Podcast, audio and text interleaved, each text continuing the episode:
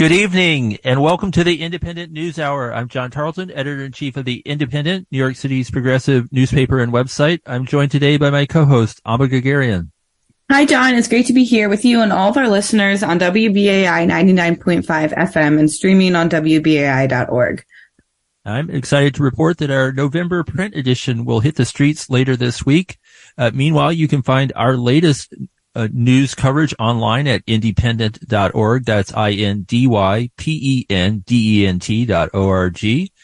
In our November issue, we focus on the Palestine-Israel conflict, the same topic we're going to be discussing in the first half of the show today. If you'd like to join that discussion in a little while, you can call us at 212-209-2877. Again, our call-in number, uh, 212-209-2877. We'll be taking calls a little uh, later in this uh, part of the show. And then in the second half of the show, we'll be talking about the resurgent labor movement. The United Auto Workers, or UAW, announced a historic victory yesterday in their six week strike against the big three auto companies. That's GM, Ford, and Stellantis, or Chrysler. We'll hear from the president of Local 3039, which represents workers at a Stellantis auto parts warehouse in Tappan, New York, that went on strike on September 22nd. And we'll speak with Andrew Tilson, the executive director of the Workers Unite Film Festival, which kicked off on Friday in the city. And one other uh, quick note here. Uh, early voting is underway for the November 7th uh, uh, city elections. Uh, that early voting continues uh, through Sunday. And then the election day will be next Tuesday when polls will be open from 6 a.m. to 9 p.m. on election day. Uh, uh, all the city council seats are up for um, up for uh, election, uh, and there are some competitive races. There's also some judgeship races, races, and a few other matters. You can find out uh, more if you like at vote.nyc. And now we turn to the Israel-Hamas war, uh, now in its 25th day, uh, and we'll also, of course, be talking about the anti-war movement that is uh, burgeoning in reaction to this uh, conflict. Right. And um, at this point, Israeli forces are reported to have advanced to the edge of Gaza City, a densely populated city of 750,000 people. More than 8,300 Gazans have been killed in the conflict, according to the Palestinian run health ministry. And that may be many more injured. And, um, I just wanted to add it in. Uh, for those who doubt the numbers of the the Palestinian run health ministry, um, there is an article by the Washington Post saying why they um, trust it and how the numbers have been generally reliable. Because I've been hearing about that lately. But continuing, that toll is sure to grow after the Israeli Air Force bombed the Jabalia neighborhood in Gaza earlier today, leaving a massive crater in its wake. Officials at a nearby hospital said there were hundreds dead and wounded from the attack. The Israeli military sought to justify the attack, claiming it had killed Hamas commander said to be at the site.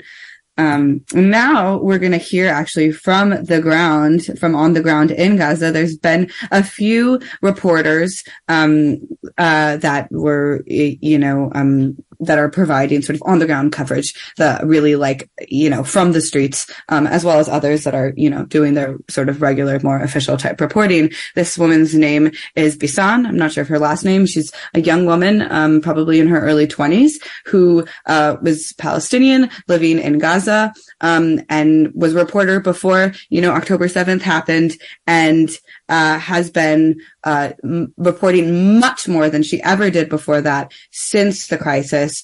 Uh, bringing to those who want to know what's happening there in Gaza and see it with our eyes, uh, much information. So first, we're going to go to some reports from Bisan over the weekend, right after um, a blackout ended, um, and during some intense, um, an intense bombing campaign that uh, that happened during the blackout. So we'll hear her um, some updates from that. This is Bisan from Gaza. It's now 1 a.m. Uh, the 28th of October.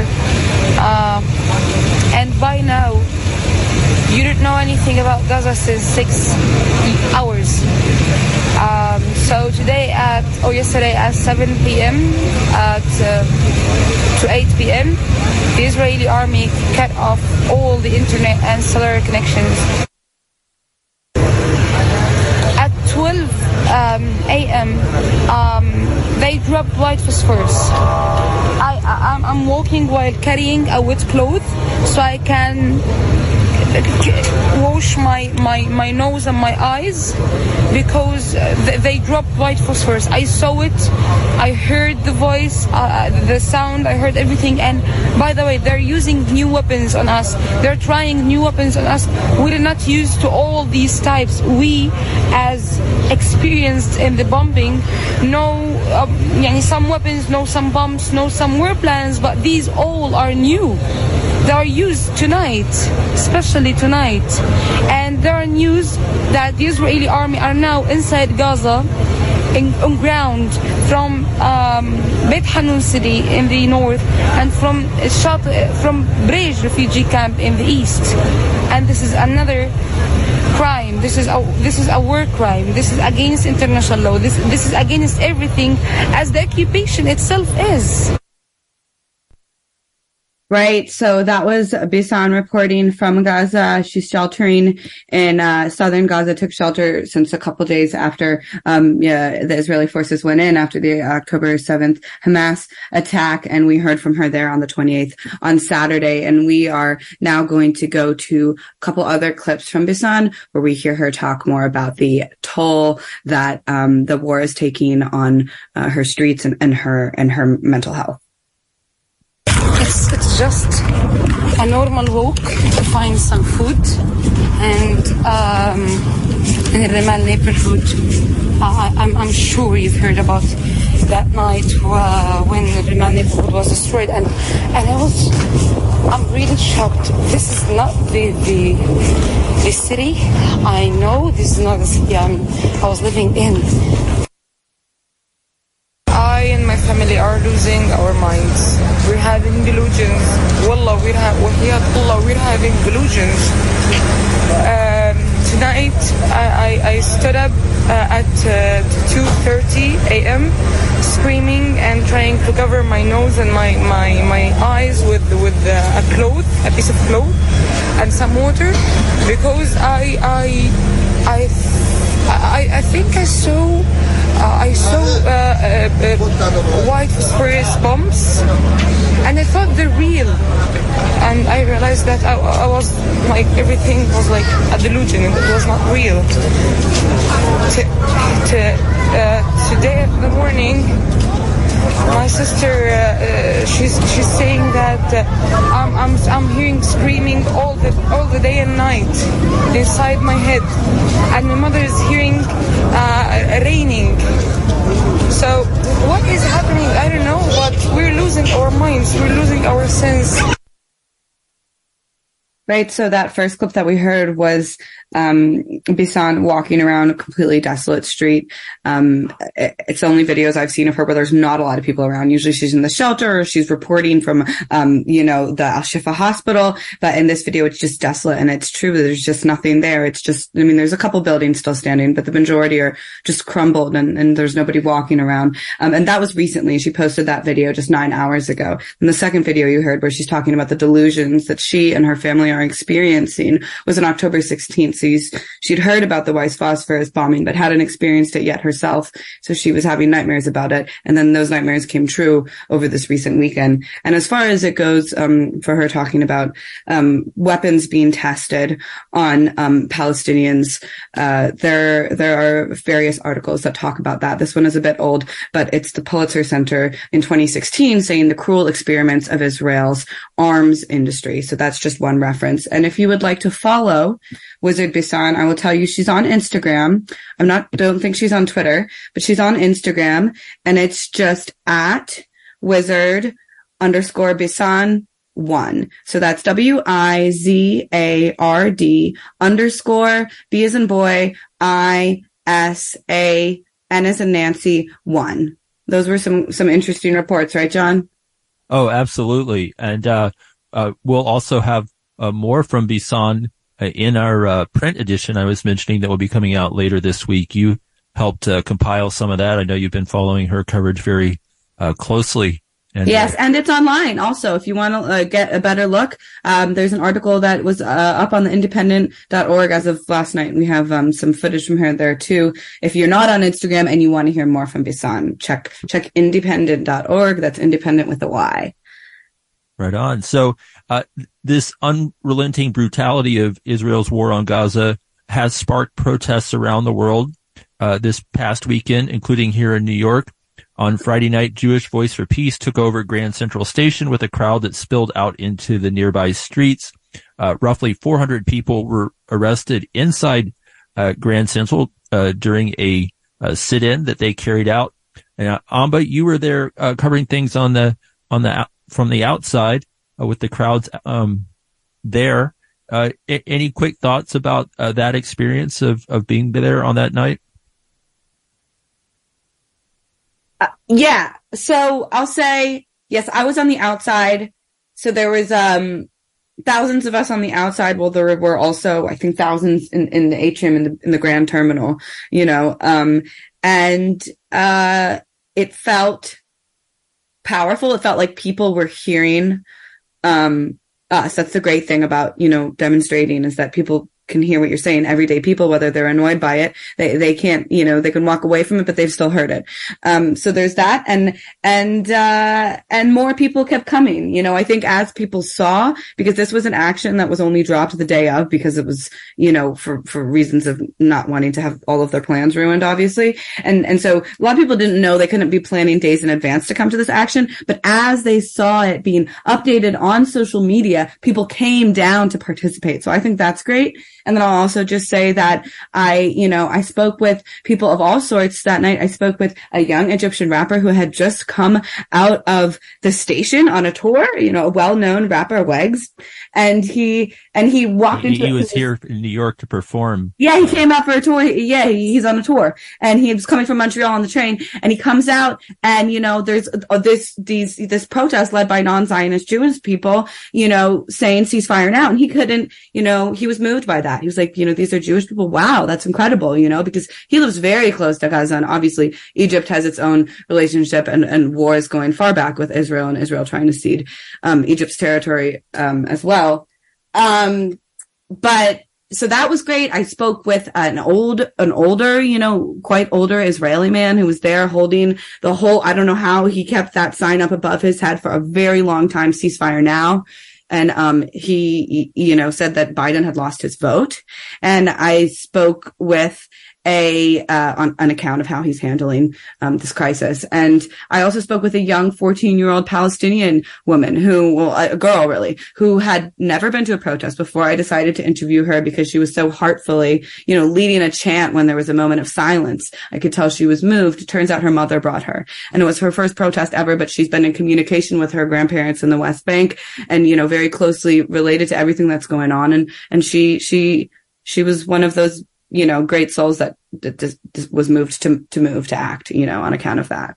Right. And it's and then on, and then I'll just add briefly on Saturday. Unfortunately, I couldn't make it. Um, but I've been to a few of their protests and I uh, recommend going. This group within our lifetime Palestine, Palestine or WOL Palestine holds great, you know, uh, protests led by the Palestinian community. And there were tens of thousands of protesters on Saturday marching through Brooklyn. They started at 3 p.m.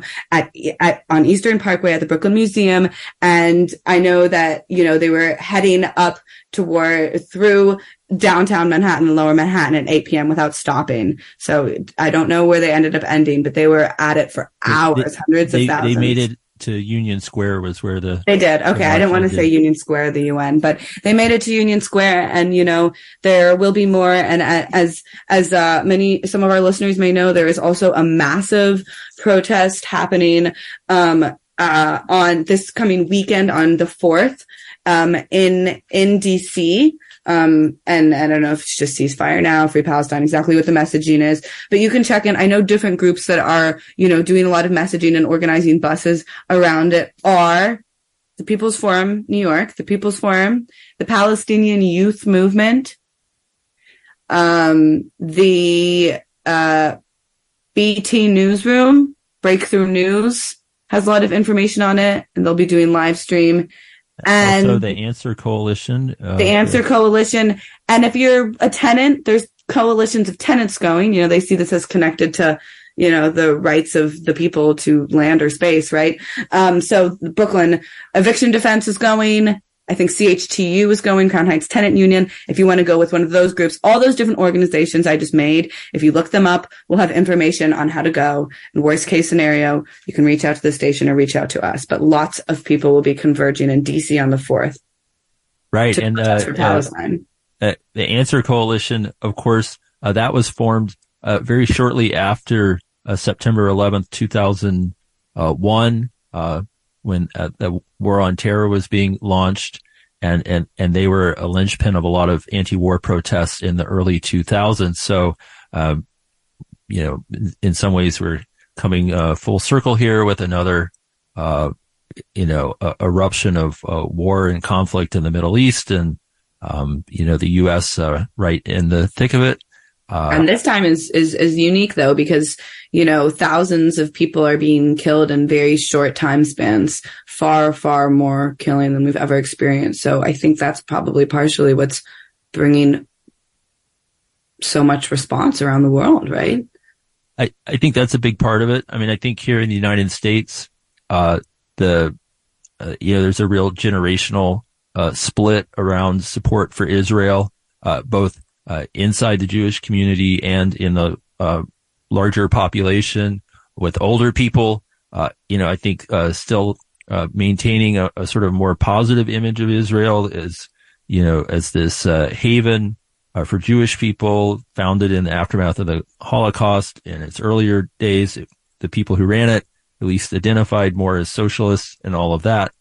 with the younger generation, I think it's seen much more in the in, through the prism of uh, the movement for Black Lives uh, and through a, a, a, racial justice prism, where Israel is sort of seen more for what it actually is these days, which is an apartheid society, and, and with uh, uh you know very starkly different treatment for its Jewish and Palestinian uh, peoples, and uh, you know younger generation is really turned off by Israel, and yeah.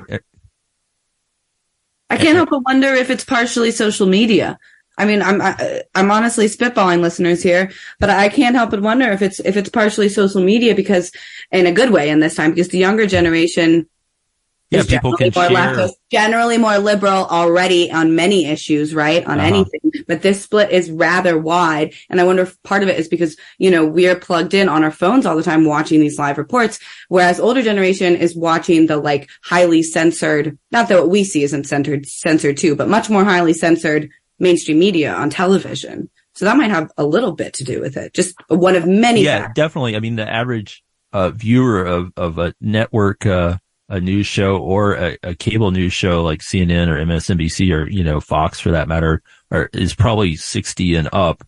And, uh, you know, the people who are following social media or TikTok, definitely much younger, a much uh, broader uh, uh, sources of information. Now, obviously, some of those sources can be unreliable, but there's a lot that are, uh, you know, very authentic, like the ones we played uh, a few minutes ago from uh, right. Bisan in uh, in Gaza. And just to circle back to that that huge rally and demonstration at at Grand Central on Friday night, I saw a tweet from someone. her name's Katie Unger. She's a co-founder of Jewish Vote and very active with uh, some of these other groups that were involved with uh, uh, organizing Friday's protest, and she posted a a, a photo of a, a, a, protest at Grand Central in 2003 uh, by a, Jewish uh, anti-war activist, uh, and it was a very small gathering, just in one little corner of Grand Central, and then of course the other night the whole great hall there was uh, completely packed and you had people uh, spilling out into the streets as you uh, reported from.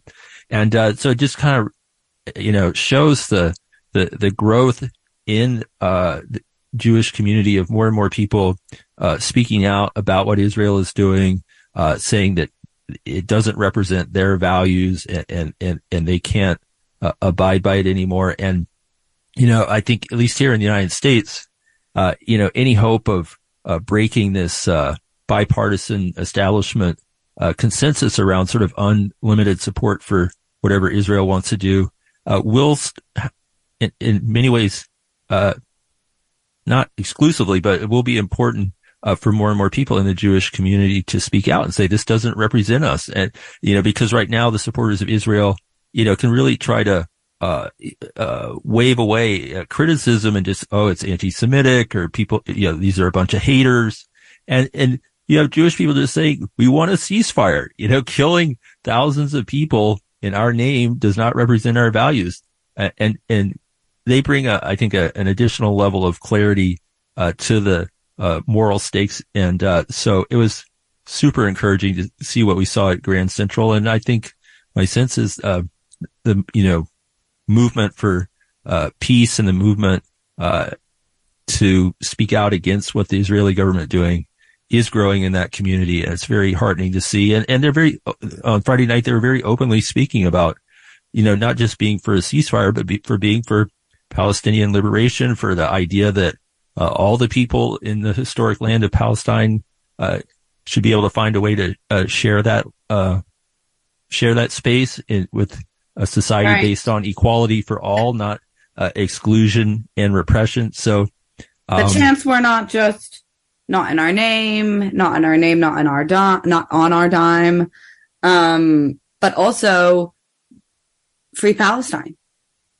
From mm-hmm. the river to the sea, Palestine will be free, um, which I think has been thought of as a called by some maybe an anti-Semitic chant, but um, when when you look at it as a more of a territory based regional dispute, I think it that can make sense. And and I'm not trying to chalk it up just to that either.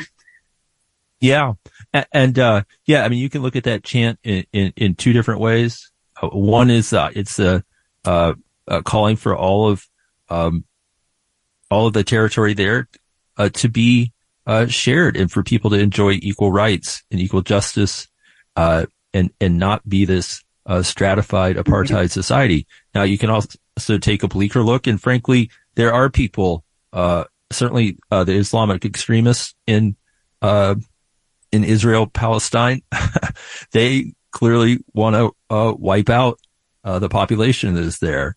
Um, I, I, mean, part of Hamas's stated agendas, they want all of that territory to be under Sharia law. So that's you know, obviously people like that are not going to be a part of the uh, solution, and nor are the fanatics on the uh, on the Israeli side who are expanding their settlements every uh, almost every week in in the West Bank, where there's also tremendous violence going on right now. I mean, really, um, and it's very disturbing. Uh, I think, you know, we heard these comments uh, over the uh, weekend from Netanyahu when the Israeli ground invasion began in Gaza that uh, I think we can go to here in a minute, where he called for destroying uh, Amalek, and we'll talk more about uh, what he was alluding to after uh, we hear from uh, Prime Minister Netanyahu. And in the meantime, callers, call in if you want to join the conversation. 212-209-2877. Please no hate speech from any side, but call in you think you have anything interesting to add, if you want to share any opinions, it's 212 209 2877 to join the conversation. 212 209 2877. In the meantime, we will hear from Israeli PM Benjamin Netanyahu. You must remember what Amalek has done to you, says our Holy Bible. And we do remember and we are fighting our brave troops and combatants who are now in Gaza or around Gaza and in all other regions in Israel are joining this chain of Jewish heroes, a chain that has started 3,000 years ago from Joshua ben Nun eh, until the heroes of 1948, the Six Day War, the 70 73 October War and all other wars in this country are hero troops. They have one supreme main goal to completely defeat the murderous enemy and to guarantee our existence in this country. We've always said never again. Never again is now. Okay, so that was a uh, translator translating uh, the speech uh, by uh, Benjamin Netanyahu. He was speaking in Hebrew. Had the translation there in English. Uh, Amba, uh, of course, when I, uh, when I heard this, I think like many people, I was like, what the heck is Amalek? What are we even talking about here? Well, of course, you know, the miracle of Google can give you these answers very quickly. Uh, uh, so the Amalekites, uh, were a, a, clan or a tribe in southern Israel 3,000 years ago that were, uh, rivals of the Israelites and, and the two groups didn't get along. And, uh, the book of Samuel describes how, uh, Joshua, who's referred to also there, uh, uh, led a campaign to slay all the Amalek, Amalekites or Amalek. And, uh, in that biblical passage uh, that, uh, Netanyahu is referring to, God commands the Israelites to kill all the women, the men, women, children, uh, infants, sucklings, to even kill the, the donkeys and the camels of the Amal- Amal- Amalekites. Uh, so the fact that we have this sort of uh, messianic, uh, uh, a religious craziness coming out of the mouth of the guy who's overseeing this whole military campaign, and he's re- referring to a 3,000 year old war of annihilation to inspire his troops and his people to get behind this war. Uh, super disturbing, and it it doesn't speak well at all of leaders here in America, starting with uh, Joe Biden, that are essentially giving a unlimited green light for this. But this and, isn't the first genocidal comment he's made during this well, conflict or no, ever. I, of course. I mean, so that's, been, you know, but it is scary. I mean, he sent that tweet. Now it's been, and one thing I wanted to mention earlier was, yeah, you're right, John. There's a lot of misinformation out there on social media, pictures from old conflicts that are showing up. Just fact check your stuff, guys. Read various, you know, read and listen to and intake various outlets. Don't even just read WB, listen to WBAI. Don't just read the Indy. Read a lot and see what seems true. It's very helpful in finding the truth. But you know, yeah, this isn't Netanyahu's first. On October 16th, he tweeted, this is a struggle between the children of light and the children of darkness, between humanity and the law of the jungle. That was another, you know, known sort of genocidal esque statement. And, and they've, you know, his ministers have said we're going for maximum damage, not accuracy. So while they're saying, you know, in some situations, this is about, you know, eradicating Hamas at all costs, they've also said very clearly that all of, you know, all the better the civilian casualties. Not so what or not rules of proportionality don't count because of Hamas's strategy, but all the better the civilian casualties. And right. this is not a conspiracy. No. Uh, we have uh, a caller on the line. Uh, Great. Uh, if, if, uh, a caller, if you can uh, give us your name and where you're calling from. Hi, my name is Bill. I'm calling from Staten Island, New York. Welcome uh, to WBAI Radio, Bill. What, would you like to uh, share with us today? Yes, thank you. I'd just like to uh, interject with uh, maybe one or two thoughts uh, on the subject. Uh, one is, I believe most people, most people on either side, really do care about the innocents involved in this. I don't think. I mean, if there are, that's crazy. But I don't think any side is really saying, "Oh, let's kill both sides. Let's kill everybody." I don't see it as that. I think the media is kind of trying to play it like that because there is political division in the country and in the world. Uh, another thing is just like the United States with the border crisis, um, having a lot of you know illegal migrants come into this country, especially at this time, is very very scary for Americans as well. I think that has to come into play as well because seeing on the media you know, people getting, you know, killed in their homes, you know, terrorists running through the streets, uh, literally killing babies, beheading, whatever the case may be. That's very, very scary for, for the, you know, in general, for the public. So what are your thoughts on being that, you know, there's clerics in the world calling for jihad against Americans and Israelis and non-Islamic people? What are your thoughts on that and uh, and the border being so open, and us as the country not knowing who actually, in the past two and a half years, has gotten in, which is now the tally is over eight million, and that's what they know about. That that's okay. yeah, we we I think we get your point, Bill. Uh, so uh, maybe I'll just go quickly here first. Uh, I don't think uh, we should be afraid of, of the uh, migrants coming up uh, to our southern border. Certainly in that way, there's, I, I think you know, frankly, there, there's a, a, racial tinge to what you're saying. It's like, well, there's brown people in Palestine that did a bad thing. So, uh, if there's, uh, brown skin colored people, uh, uh that are uh, fleeing to the United States from, for various reasons of desperation, uh, to, to paint them in the same light, I think is hugely unfair. Uh many of these people, just as our, you know, in previous generations will do wonderful things in this country. They'll start uh, businesses. Their children will go to school and go to college and all, all those things. Uh, I, I, mean, this country would be nowhere without its immigrants. And, um, so, I, and you might be, don't be, I don't, don't be, uh, I don't fall for the fear mongering, I guess is, is, is what I would say. And, um, we can all be appalled by what happened on October 7th with those massacres, but uh, not just transfer that onto everybody who's uh, different from what we think of a, uh, as an American uh, is. And the interesting thing too is that the borders that a lot of the Central Americans are crossing and the border, you know, that the Hamas uh, fighters crossed when they uh, committed the, the horrendous massacre on October 7th, those borders were both created by the occupying forces, you know? I mean, I don't know. I think it's important to think about history. Um, those borders didn't exist for a long time, and that was just the, those people's land. But uh, uh, Bill, we thank you for your for your call. Um, we're gonna uh, take a break here in a moment. We're gonna come back with uh, uh, some uh, important labor coverage. Amba, you had a chance to talk with a UAW union leader earlier today. We're gonna want to hear their reaction. Um, but first, we'll take a quick music break.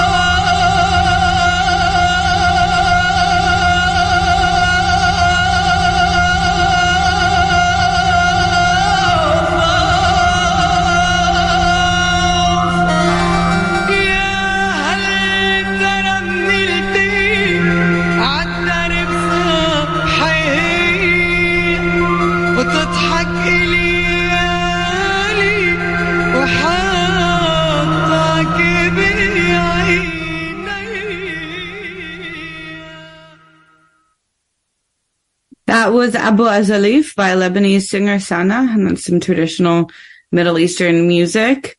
Um, you are listening to the Indypendent News Hour on WBAI 99.5 FM.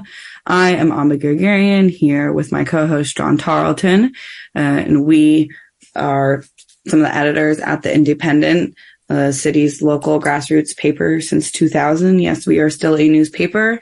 We will be coming out with our new issue in the coming week, which you can find in boxes and libraries around the city, newspaper boxes that is for free. And you can find us at indypendent.org. That's I-N-D-Y.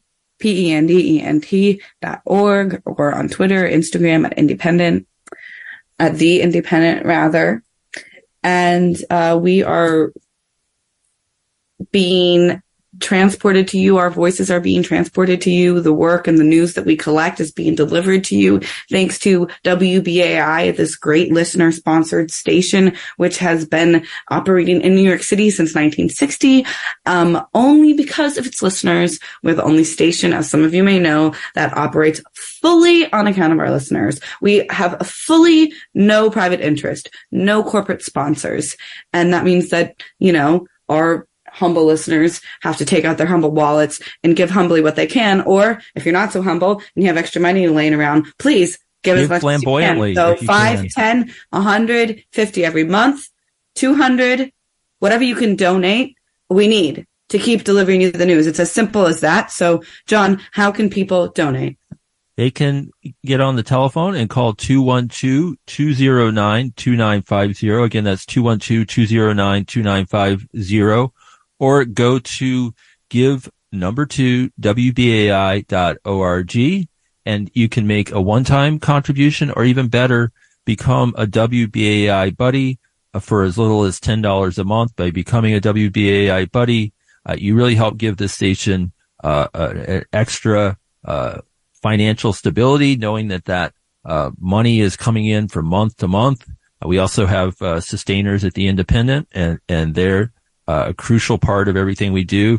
WBAI and it's WBAI Buddies, super important program that you can join for as little as $10 a month. And there's also some great uh, perks uh, that come with becoming a WBAI Buddy when you call 212-209-2950. That's 212-209-2950. Or if you don't want to talk on the phone, you can just go online to give the number two, WBAI.org. That's give numeral two, WBAI.org. If you're thinking I'll do it later and you have a moment, you could do it now.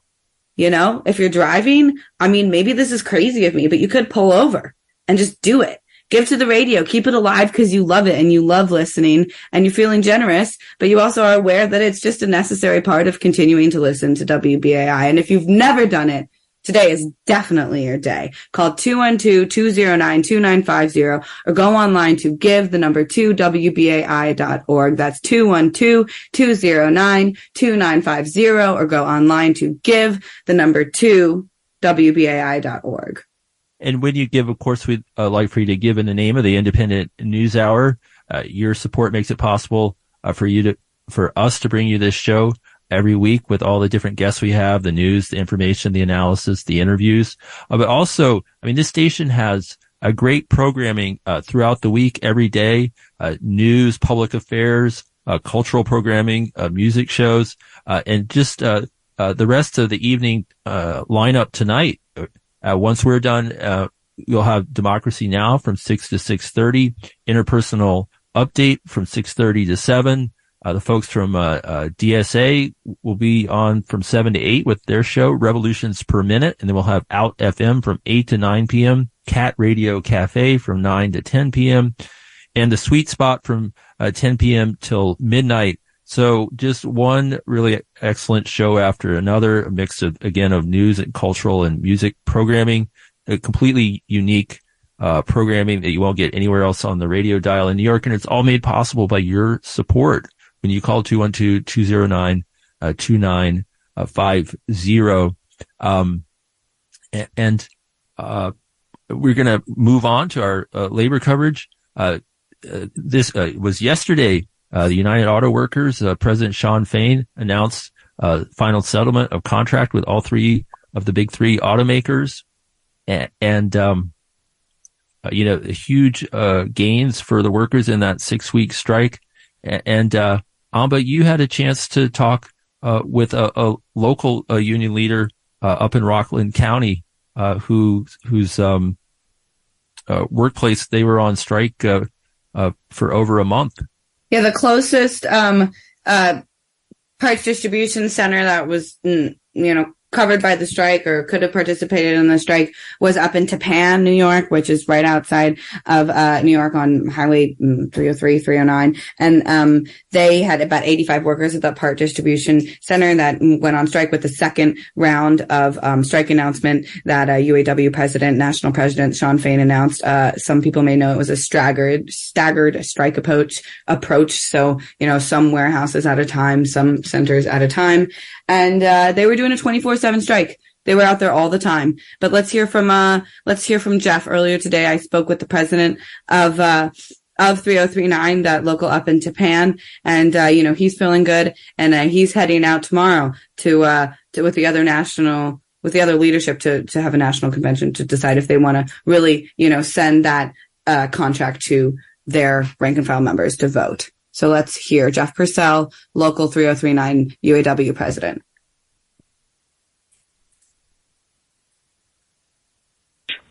Well, definitely the the wage increase is a big win. Um, we at Stellantis got um, some things like uh, tentatively agreed upon by a company that um, they'll be probably released Thursday night. Uh, I'm not going to put everything out there because I don't know for sure what the vote is going to be on it, but there was a lot of good things that Stellantis got that, you know, we definitely didn't expect to get. So definitely wages is one of the big wins, but there's definitely a couple other things that that's going to be rolled out that I think people will be impressed by when they see it. But the wage increase is definitely a big thing. The uh, the progression every year progression going down from eight years down to three years was a, a, a big factor in it. Um, so there, there's a lot of good things in the contract. Um, definitely Belvidere, a lot. Definitely Belvidere. A lot of workers going back to Belvidere to give people that got relocated from Belvidere a path to go back home. And that's um, Belvidere. That's a plant that was closed down and will be. that was uh, it was placed on idle earlier this year. Right. So that's and, uh, that'll be reopened.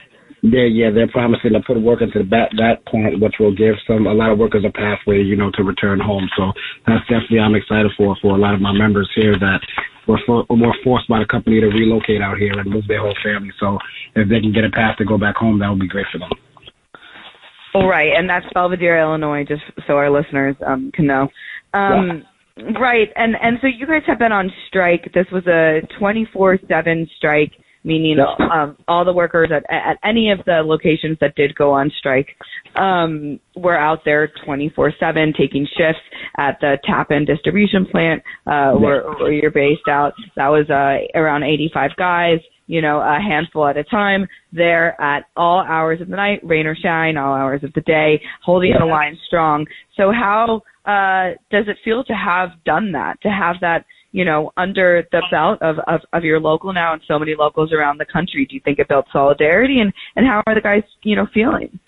Uh, I definitely was proud of all of my membership. Like, um, I definitely got a lot of the limelight and speaking parts and all that stuff because, you know, I'm the president, so I had to go around and speak for my members because I represent them. But, uh, I made sure when I came in yesterday, I was at work from, um, I came in about 7 a.m. I stayed over until about 6.30 at night last night because I wanted to ensure that I saw every membership in my building and I wanted to let these guys know how proud I was of them because I can only be as strong as my members allowed me to be. So I was able to focus on a lot of other things as far as getting our word out there and notifying people of our struggle because a lot of people didn't know what we were going through and a lot of people didn't know that, you know, we were here at Tappan and, you know, it took a lot for us to go through it. So I was able to focus on that because my members stood solid. And like you said, it rained for pretty much, shoot, out of the six Saturdays we were out there, this past Saturday was the sixth Saturday. It rained five out of the six Saturdays. So we were out there through rain, sleet, snow, whatever, whatever came at us. We, we, you know, we stood in solidarity and I, I can do nothing but give my members all the praise and, and I'm proud of them more than they'll ever imagine. This being the first strike that I've ever been, I've ever been through as a president, you know, it was, it was rough for me, but they definitely they they definitely made it easier.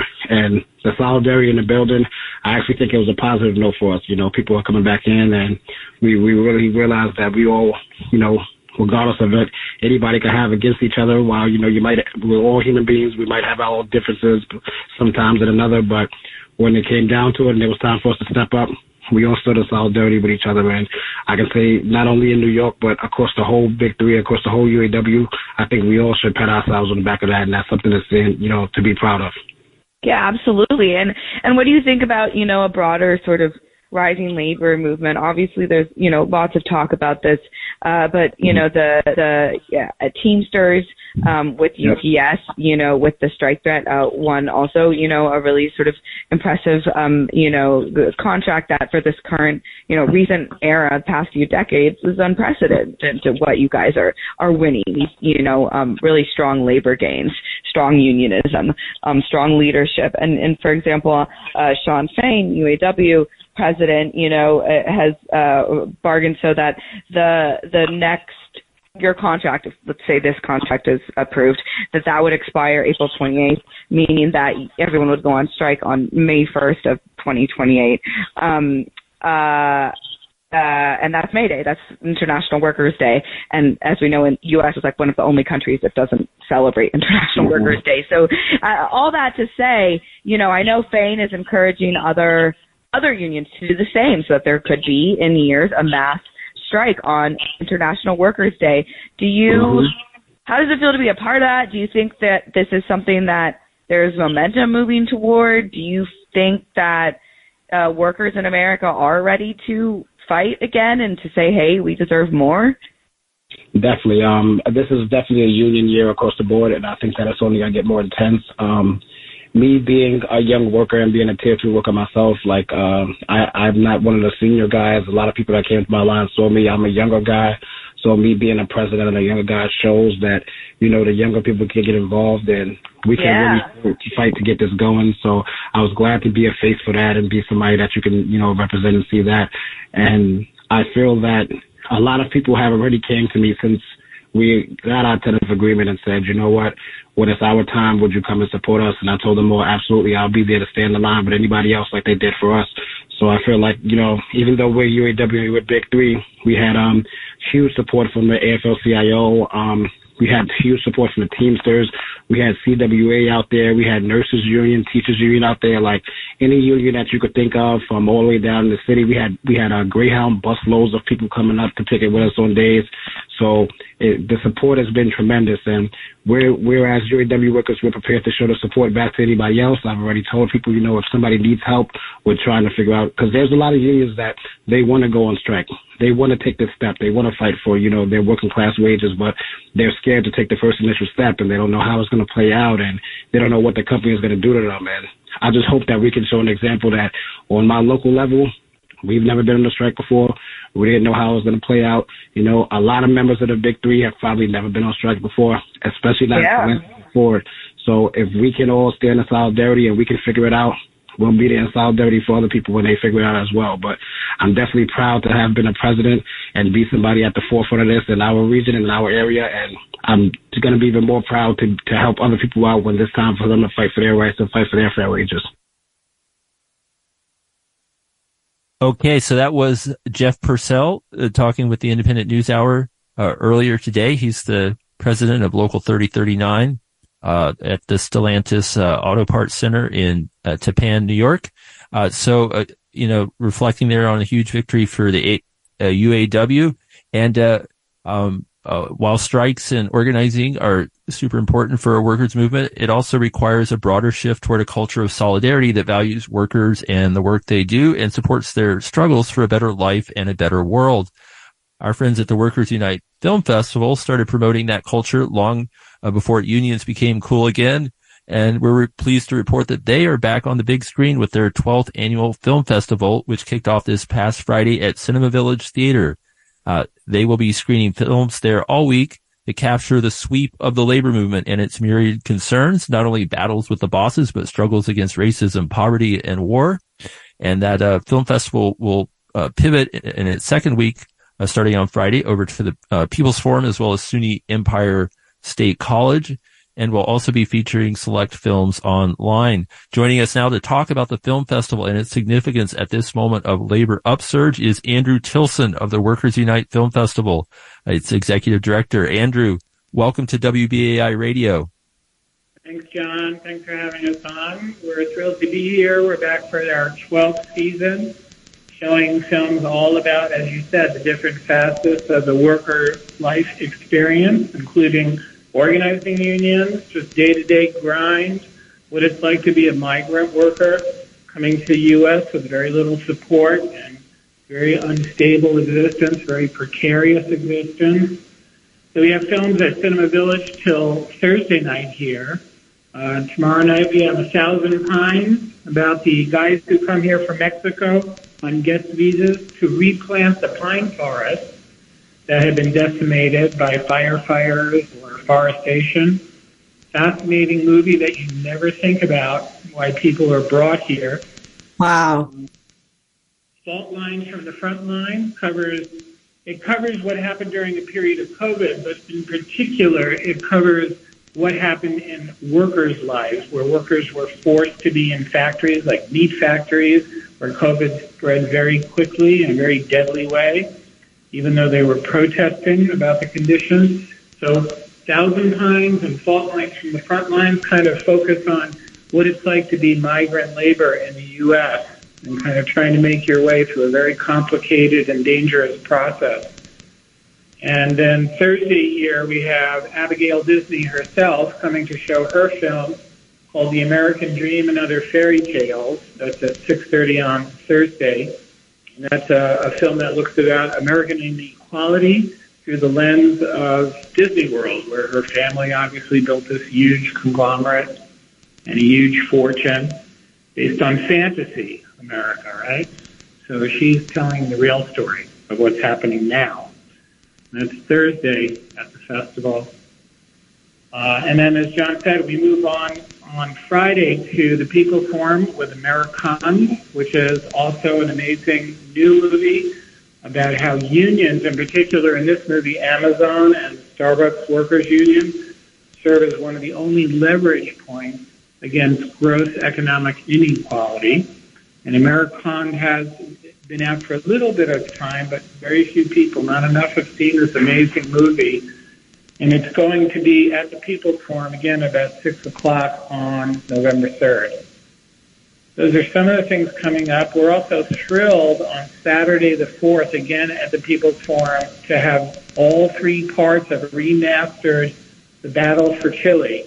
So all three parts with a couple of breaks in between. You can see the remastered version, which looks incredible, and come over to the People's oh, Forum.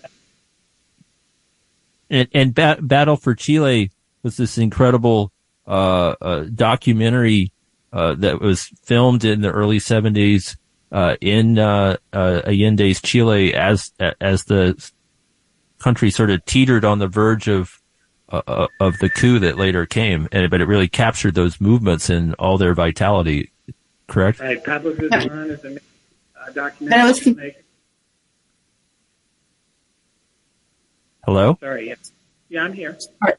Sorry, Andrew, about that. And it was filmed by Patricio Guzman, right? Who was, who kind of came to be the top voice on, on documentary, especially like people's on the street documentary, documentaries. But uh, speaking of that, Andrew, you know, finish telling us the info about when we can see that at People's Forum. But I also just want to hear you talk about your inspiration behind this, behind making a, a film festival, you know, uh, of documentary films around people's and working people's issues and why you think it's important. I happened to grow up in a union household. My mother, from the time I was a child, I what's called a red diaper baby on picket lines from the time I was little.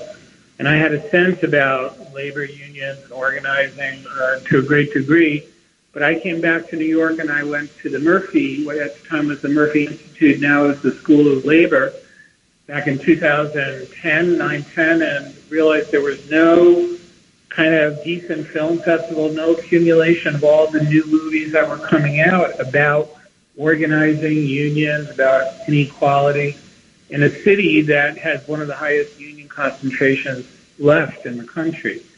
And uh, we took a stab at it. We were successful, and here we are 12 years later keep putting the stuff out there. We've expanded it so that we go from January to June online on Eventive, uh, celebrating each month of workers' issues, uh, Black History Month, Asian American History Month, Women's Labor History, Women's History. So we try and make ourselves a resource for any worker group, any union, in order to use what now is a library of over 500 films that we've accumulated over 12 years. So we both do the festival this time of year for a couple of weeks, but we're around year round doing different things. Right. We're we're down to our last 30 seconds or so.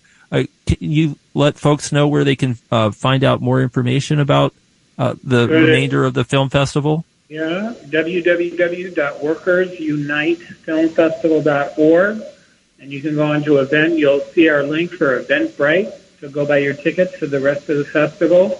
And keep an eye on the site if you want to watch the virtual festival. It will start on November 3rd and go to November 10th with about 80% of the movies in the live festival. So you can catch it online on Eventive as well. And uh, okay. Uh, thank you, John. All right. Thank you, uh, Andrew, for joining us this evening over at uh, Cinema Village, uh, getting ready for another night of screenings there. Uh, that wraps it up for this week's show. We thank our board operator, Reggie Johnson. Amba, what's our uh, final music for tonight? We're going to listen to Equal Rights and Justice by Peter Tosh. And if anybody remembers, three weeks ago, we hardly got to hear it at all. So here you go, a little longer with the song.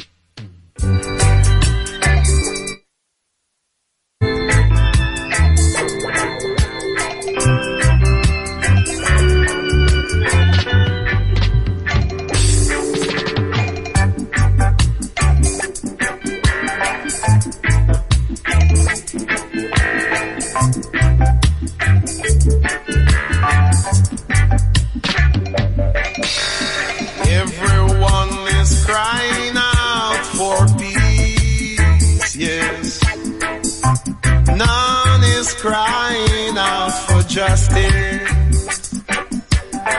Everyone is crying out for peace, yes. None